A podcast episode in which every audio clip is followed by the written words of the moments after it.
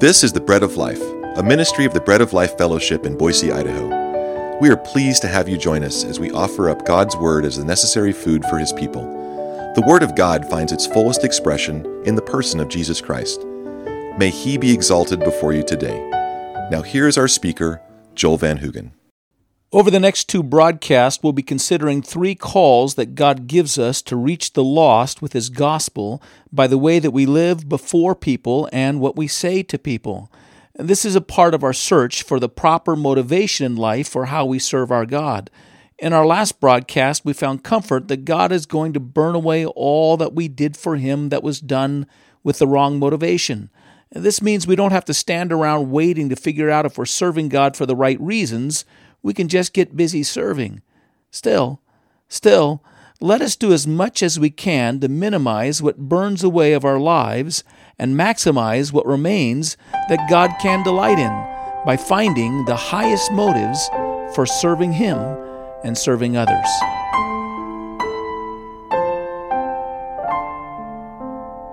Having said all that, as much as possible, I want to have the right motivation I want to latch into the right motivation because I'd like as little to burn away as possible. It's still going to be a lot, I'm pretty sure. But I'd like as little to burn away as possible, and I'd like as much gold, silver, and precious stone as possible to be stored up for myself. Not only that, I need the right motivation because serving God is difficult and hard. Living life is hard. But when you want to live the life for the Lord Jesus, it's harder. And in order to endure and continue on and run the race to finish it, I know I need, you know, I know you need the right motivation. Many of you are starting out your Christian life, your young families, you've got young children, you've got all kinds of high ideals about what's going to happen, and you're going to discover that Satan is going to come out, not only you, but he's going to come out of your children. There are people you've looked up to that you've admired, and somehow they've been a source of inspiration for you. And you're going to discover over time that there's some grave disappointments you're going to discover in their life, and there are going to be challenges. You still got to endure, and you got to run the race. For that, you'll need a great a binding and holding motivation. What I want to do this morning is I want to give you a motivation. We read in Hebrews chapter 12, 2, the thing that brought the Lord Jesus all to the end of his service, so at the very end of it, he could say that I finished the race. He could cry out, It is finished, it's done, I've completed everything that the Father has given me to do here on earth. And what allowed Jesus Christ to finish the race so wonderfully was he had the right motivation, and we're told that the motivation was for the joy that was set before him. But let me share with you one other thing that is proved to be the other thing that has proved to be the most lasting motivation in my life, and I commend it to you a motivation to bring others to the Savior by everything we say and do. And it's the motivation of the, you can write it down, it's the motivation of the call. It's the motivation of the call. I think that we have to have such a compelling sense of God's call upon our lives, and we have to be so willing to answer it and know that it's come from the all powerful God that, in a sense, we feel like we have a tiger by the tail. And there's one thing you got to know when you got a tiger by the tail it's not safe to let go of it, right? You got to hang on to it and take it where it leads you. And you've got to know that there's something robust and powerful and not just something you can domesticate, but something wild that you've answered to and that's claimed you. And I think, I think it's the call of God upon our lives. And we hold on to it and can't let go of it. I also would just say to you, and I think you'll see this and when we come to the end, that the call that God sends to us is crystallized in a sense of clarity as never before in the cross of Jesus Christ. So let me share with you what I see as, and I believe I've shared this before, three calls that God has given us to be totally committed to the race of answering the faith mission of reaching lost, unsaved people with the message of God's saving work in Jesus Christ. A call. A call that God has given us that I think comes from above us. A call that God has given to us that I think comes from all around us. A call that God has given to us that I think that comes from beneath us. And if you're only sensitive and you ask God to reveal this to you, you'll hear it. And the first call is the call that comes from above us, and it's found in Isaiah chapter 6, verses 1 through 8. We read it in our scripture reading. Isaiah has a vision of God high and lifted up in the temple that is above all of creation. And in this temple, he sees the seraphim worshiping him unceasingly, flying about with two wings and covering their eyes with two wings and covering their feet with two wings. And the angels cry out what it is that they're seeing or what it is that they're sensing in the presence of God. And what they cry out is not love, love, love, kind, kind, kind, patient, patient, patient. They cry out, Holy, holy, holy is the Lord God Almighty. The whole earth is full of your glory. They're calling out, He's other, He's other, He's totally other than anything else. Overwhelmed with the holiness of God, sensing and being in His presence, Isaiah sees his own sin, the, own, the great disparity between himself and this holy God. And Isaiah cries out, I'm undone, for I'm a man of unclean lips. Basically, what he's saying, he's not only seeing his lips, he's seeing his heart, because the Bible says, out of the heart a person speaks. And he's saying, I'm full of uncleanness. The angels come to him and it says they bring a coal from the altar. The coals from the altar were, if we understand the way God's program of salvation was revealed in the Old Testament, were coals that were saturated with the blood of the sacrifice that was made on the altar, and then they were burnt. In burning, they were brought into the presence of God to offer up prayers on behalf of the people. It represents for us Jesus Christ, who has died for our sins, though he was without sin, and he's bled and he shed his blood for us and it's brought up before God to extend before God as an argument and a prayer on our behalf. And those coals are taken by the angels and they touch the lip of Isaiah and it says, You're made clean. Jesus comes and as we believe in him and trust in him, he cleans us. He not only cleans our mouths, how does he clean our mouths? He cleans our hearts. He makes us new and he cleans us, makes us clean, cleanses us. In the sight of God, Isaiah hears the Lord calling out, saying, Whom shall I send, and who will go for us? And Isaiah, having been cleansed, cries out, Here I am, send me. This is the call from heaven. This is the call that comes from the holy God, and it's a call that comes and is heard by those who are worshiping God, who have met God and experiencing God and are in agreement to bow before Him and worship Him. John Piper has written a book called Let the Nations Be Glad The Supremacy of God and Missions. And it's an important contribution of the study of what motivates our pursuit of bringing people to Christ around the world. And it's a study in light of this particular call.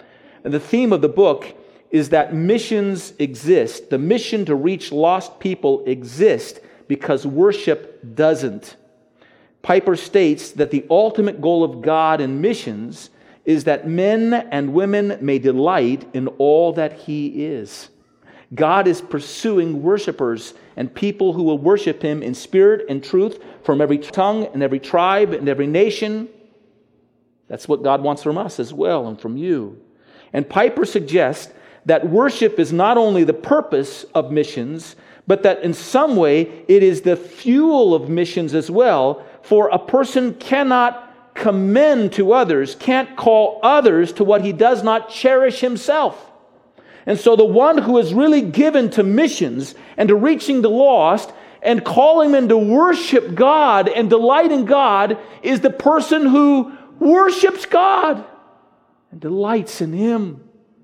And out of that delight and worship of God, he longs to see other people come. He hears God saying, Who will go for me and who will I send? And he says, Oh, here am I. Send me. We've just gone through about 20 years of what called worship wars in the church, in which people were trying to sort out the right way to have their community worship and the right style of music, etc. And there have been whole ways of perfecting it. As never before in the history of church, massive seminars conducted on how to conduct the right kind of worship and what worship can do for your church. And I would just say this that the way to evaluate whether worship had been taking place in our community would be on the basis of whether that community has generated from it an active response of the call of God to reach more and more people with the gospel of Jesus Christ around the world. You want to take a measure of your worship. How passionate are you about having other people come and bring their worship to Jesus too? How much does that motivate you? How passionate the church is about worship will be reflected in their pursuit, their passionate pursuit to reach lost people everywhere and in every place for God. This is our race. It's what we're running for. Let's look at another call. The second call is from all around us, and it's the call of man. It's found in Acts chapter 16. Take your Bibles and turn there.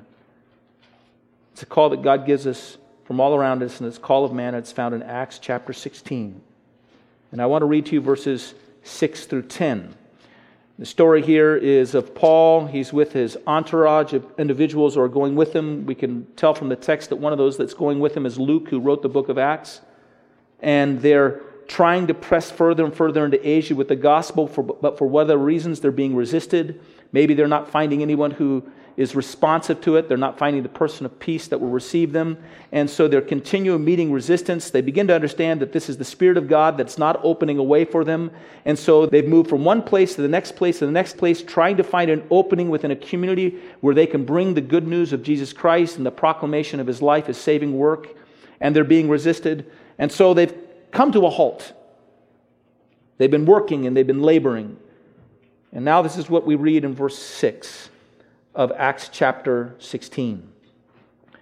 Now, when they had gone through Phrygia and the region of Galatia, they were forbidden by the Holy Spirit to preach the word in Asia. After they had come to Mysia, and they tried to go into Bithynia, but the Spirit did not permit them. So, passing by Mysia, they came to Troas, and a vision appeared to Paul in the night.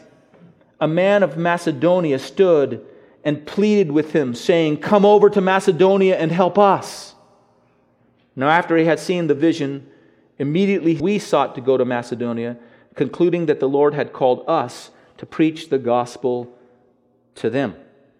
This is the call of man, and it's the call of earth, and it's a call that comes and is heard by those who are working to serve the Lord Jesus in the world in which they live and are pressing the boundaries of their life and the outer reaches of their life to see if they can gain more territory for Christ and make a greater impact in more and more places. And as they're working and as they're laboring and as they're giving themselves to serve the Lord in this way, the Lord sends out a call to them and they hear the cry of man saying, Come over here and help us. I have in my office I don't have it hanging right now, but for a number of years I had hanging in my office an old Sunday school print that was probably printed in the 1920s. It's a picture of Paul laying on a couch, and before him is this ethereal, ghost like figure of a man, and he's standing over the couch that Paul is reclining on, and his hands are outstretched and they're opened up wide, and it says underneath it, Come over and help us.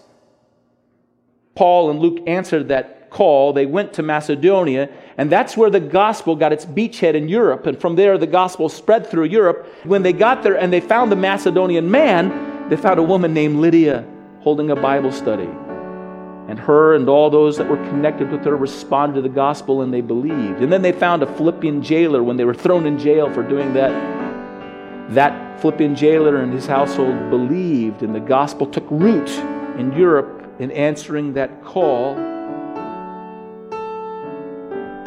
Thank you for joining us today at the Bread of Life, the radio ministry of the Bread of Life Fellowship in Boise, Idaho. It's our delight to share with you a morsel from our weekly time in God's Word. If you'd like a copy of this message, call us at 208 331 4096 or go to breadoflifeboise.org to learn more. Until the next time, God bless you.